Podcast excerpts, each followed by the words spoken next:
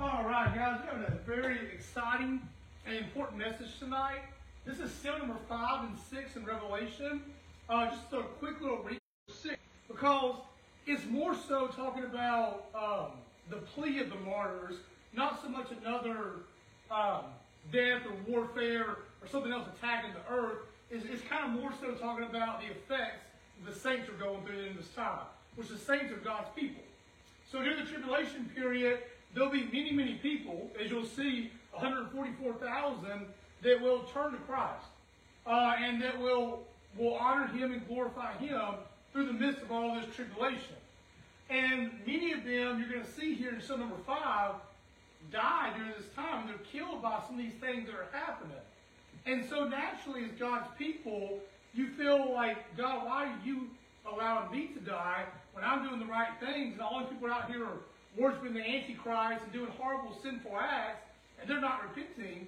When I'm up here trying to praise and glorify you, how come I'm getting hurt or my people are getting killed because of the things going on as well? Why am I also affected? And so tonight in seal number five, you see the plea of the martyrs, of the saints.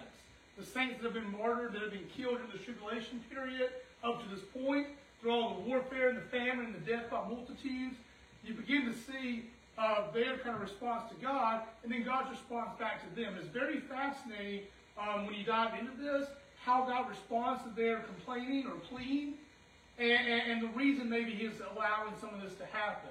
And it really opens up your mind about who God is, His character, and ultimately His grace, which you'll see at the end. So I want to read it off to you guys. It's number five. It's pretty short, and we're going to dive into it a little bit. It's in Revelation chapter 6, and it starts in verse 9. It says, When he opened the fifth seal, I saw under the altar the souls of those who have been slain for the word of God and for the testimony for which they held. And they cried with a loud voice, saying, How long, O Lord, holy and true, until you judge and avenge our blood on those who dwell on the earth? Then a white robe was given to each of them, and it was said to them, that they should rest a little bit while longer until both the number of their fellow servants and their brethren who would be killed as they were was completed. So, why does God allow these things to be killed? Now, it doesn't say black and white there in the passage why he allows that to happen. But as you start reading Revelation, and as you even dive into that passage a little bit, you see God tells them to wait a little bit longer until the number of saints ends up being basically 144,000 all die and it's totally complete. And so I started diving a little bit deeper. Okay, well, why does that have to happen? Why is that part of God's plan? And there's two reasons I came up with why it possibly may be the case. Number one is it could simply be like today, believers die today. And we question that today, like, well, God, if, I, if this person that I know, my sister, my brother, my cousin, or my friend, they were living the right way. They're doing everything right. And God, why did you give them cancer and not this person over here that's this terrible, simple person? We, we do the same kind of thing today. And what I've learned throughout my life and through reading, reading Scripture is sometimes it could be to, to simply, um, because that person, when they die, through their death, Christ is even more magnified. One of the best examples I can show uh, you guys, I've shared it with our youth many times, is Jeremy Camp's first wife. Jeremy Camp, the famous Christian singer, his first wife, he described her as this wonderful person that loved and praised God. She was diagnosed with cancer. He couldn't understand why God would give her that. Through uh, a few years of suffering, I think is what it was, she ended up getting in remission. He was praising God, thanking God, and then several months after that, it hit again, and she died. And Jeremy Camp was so mad and so upset and so frustrated with God. Why would you allow this to happen to such a wonderful, perfect person, basically, in his mind? Well, not long after that, several months after you know this grieving period had gone on, Jeremy Camp decided to sing again. And at one of his concerts, this lady came up to him and said that I was at a show you did, you know, about a year ago, and I saw your wife that was sick, and she was going through immense pain and suffering, but through all that, she was raising her hands, praising God, and she had a peace about her that I'd never seen before. And I said, man, if she can have that kind of peace and that suffering, then I know God is real and God can save me and give me that kind of peace in the things I'm going through. She said I gave my life to Christ that night, and things have been radically different since then. Well, since that moment, Jeremy came to spread her story around, and and, and they've, been, they've made a movie about it, I think a book as well. And thousands to possibly millions of people have been impacted now by her story. And they've either given their life to Christ or strengthened their faith in God, seeing her faith through the sufferings. So sometimes I believe God allows people to die uh, and, have these horrible diseases that are Christians because He knows through that suffering or even through their death, His name will be even more magnified through that. And ultimately, when they get to heaven, they'll be rewarded for their um, patient endurance and their faithfulness to the trials. Now, there's a second reason I believe this also could be the case during this during this period. It could simply be like today.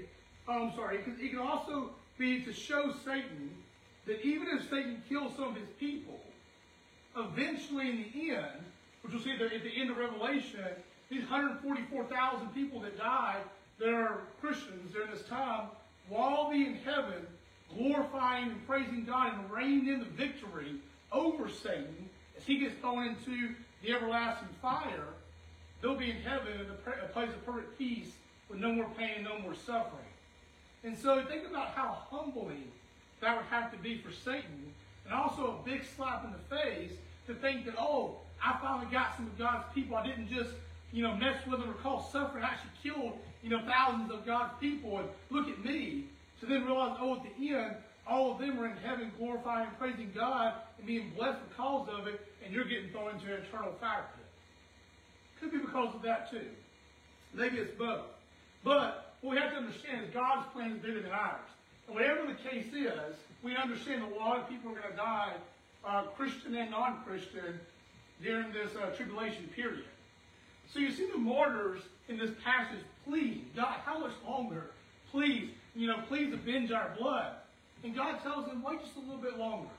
Okay, wait just a little bit longer. And I think in our lives today, many of us try to rush God's plan.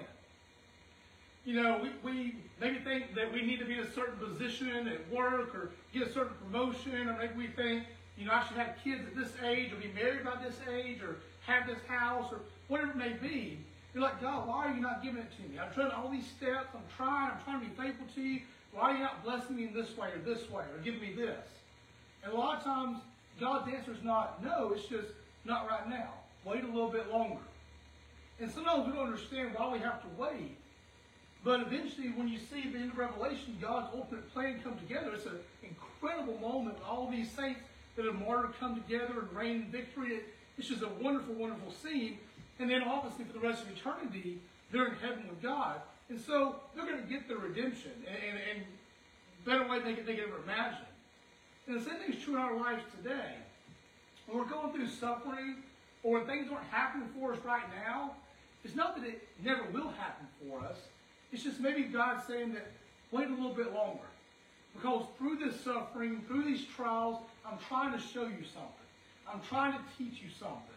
And if you just patiently wait through these trials and these sufferings, rejoice in them and give them to me, I'm going to teach you such valuable lessons and give you such great perseverance that when you come out of this, and I do bless you, and I do give you this in the future, you'll be one more grateful for it, but also be a stronger Christian and believer for me. And you'll be a, you'll be a better disciple going forward. And lastly, God, doesn't also, God also reassures them of deliverance. As you see here in, in chapter 6, um, it says, Then a white robe was given to each of them. And it was said to them that they should rest a little while longer until both number of their fellow servants and their brethren who would be killed as they were was completed. So God gives them this white robe, basically assuring them that you are going to be delivered. I'm going to bless you.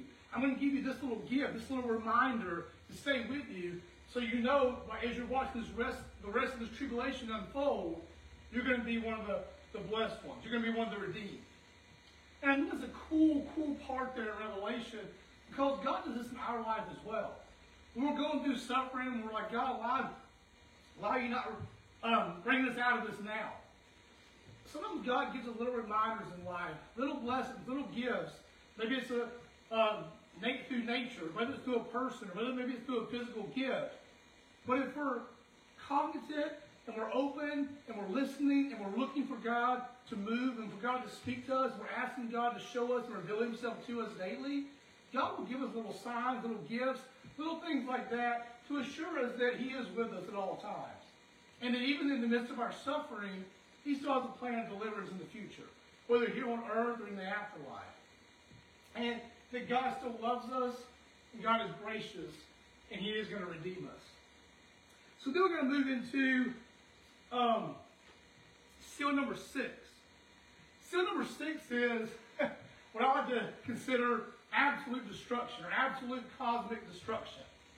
Now, to picture this in today's time is, is, is kind of hard to do, but um, if, you, if you really think about the gravity of what's going to happen here, like I said, it's hard to even picture in our mindsets today. I mean, it's going to be dreadful, absolutely dreadful.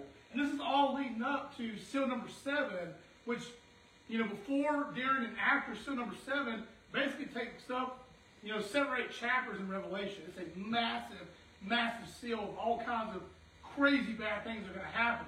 So seal six is kind of a precursor to what's really about to happen in seal seven. And so I want you guys to listen to seal six here. And it says in verse 12 in chapter 6 in Revelation, I looked, and when he opened the sixth seal, and behold, there was a great earthquake. And the sun became black as sackcloth of hair, and the moon became like blood. And the stars of heaven fell to earth as a fig tree drops its late figs when it is shaken by the mighty wind.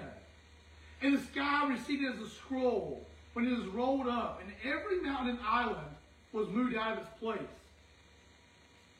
Now, if we move on, if stars are falling on earth, and mountains and, and hills are getting removed, I'd be pretty freaked out. That's going to be a pretty incredible and also dreadful scene. And you can't miss this, because uh, I missed it several times when I was reading through it. If stars are falling on Earth, stars are like basically fireballs. And so think about a star coming from space and how fast it would be coming to Earth. When it hits the Earth, if you're thinking about thousands of millions of stars. I mean, boom, boom, boom, boom, boom, boom. I mean, destruction everywhere. And so when you read the next part, it kind of opens your mind up to the response these kings had. Makes a lot of sense. Listen to how the people responded when this, when people will respond when this happens. It says in verse 15, and the kings of the earth, the great men, the rich men, the commanders, the mighty men, every slave and every free man, so basically, everybody in, on earth during this time hid themselves in the caves and in the rocks of the mountains, and said to the mountains and rocks, Fall on us and hide us from the face of him who sits on the throne and from the wrath of the Lamb. For the great day of his wrath has come, and who is able to stand? So they have this response that, oh my goodness, we've got to hide ourselves. And they start going to caves, and they start asking for rocks. Please follow on us, hide us give us some shelter, hide from God. And I'm thinking two reasons here. One, if stars are falling over the place, I'm going to look at the shelter too. Okay? Uh, open open ground is, is waiting for death to happen to me. Um, but number two is you see this pattern of shame from Genesis all the way to Revelation. These people know that nobody's perfect. They've messed up. They've sinned against God you know, whether it's great sin or small sin, I mean, they, they've been these really bad sinners, they just made a few mistakes. They've all been, we all fall short of the glory of God. So the people that are here are hiding themselves, quote unquote, from God because they realize at this moment that God is, is, is coming out for revenge. And, and, and God's wrath is being released right now. And it's going to get even worse here, like I said, in seal 7. And even the non-Christians, that it appears here, seem to respect understand the power of God. They understand that they've fallen short of Him. But instead of asking for repentance, they try to hide themselves from God and think, well, if we just hide ourselves and get away for a little bit, maybe God just move past and not see us.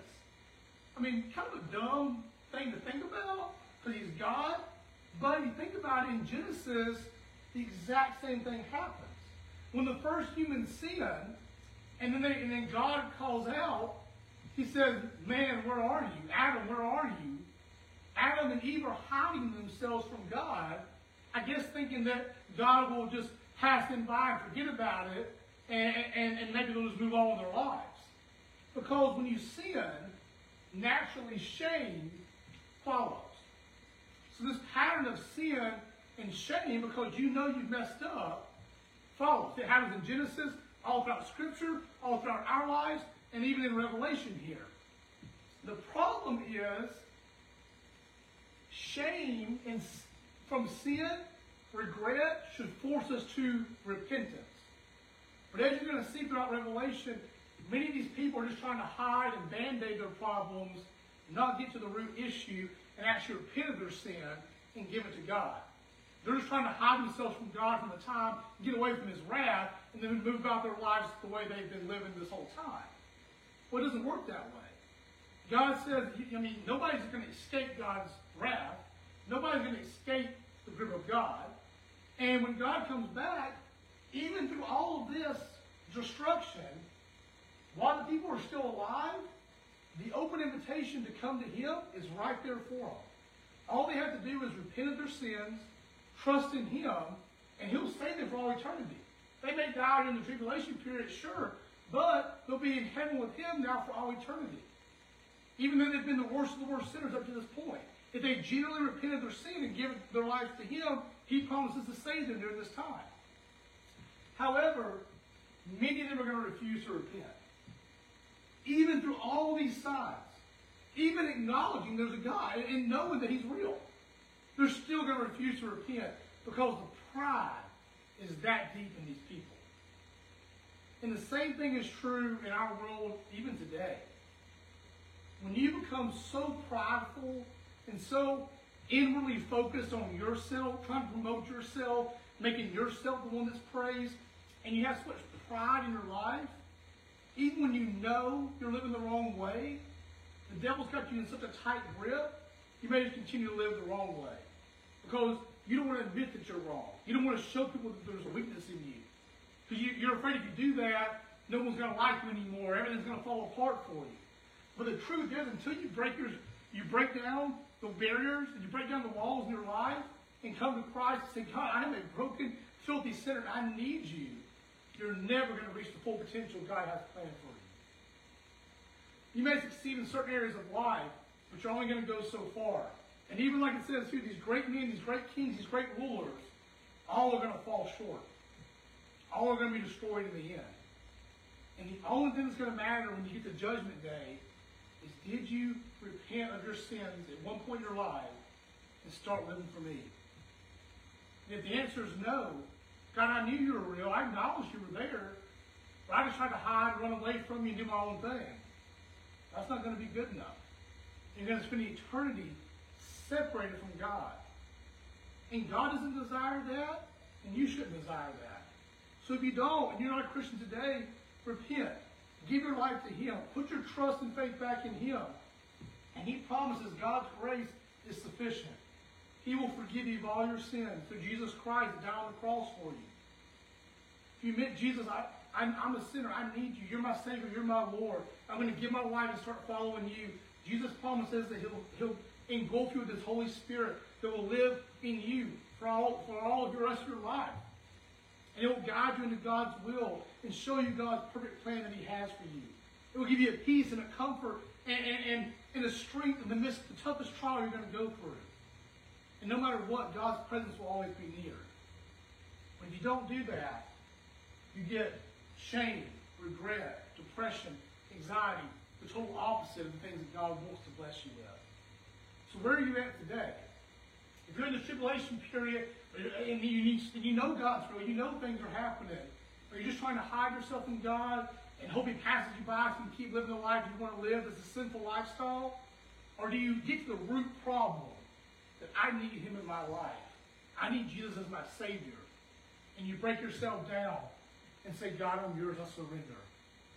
If you get to that point, that's when true blessing will happen. And when you get to the end of the book of your life, you'll be standing victorious with God as well. Let me pray for you. Philip, thank you so much for seal number five and six in Revelation. and showing us, God, even in the midst of destruction and chaos in the world, there's a plan in all of it. And the most important thing is that we give our lives to you and we trust you. And if we do that, God, you're going to reward us tremendously one day. And we're going to live in, in paradise and in heaven with you for all eternity. God, I ask that we, um, we trust you in life. We stand firm on your promises. And we don't just acknowledge you're real, we desire a relationship with you and to strengthen that relationship each and every day in our lives. In your name we pray.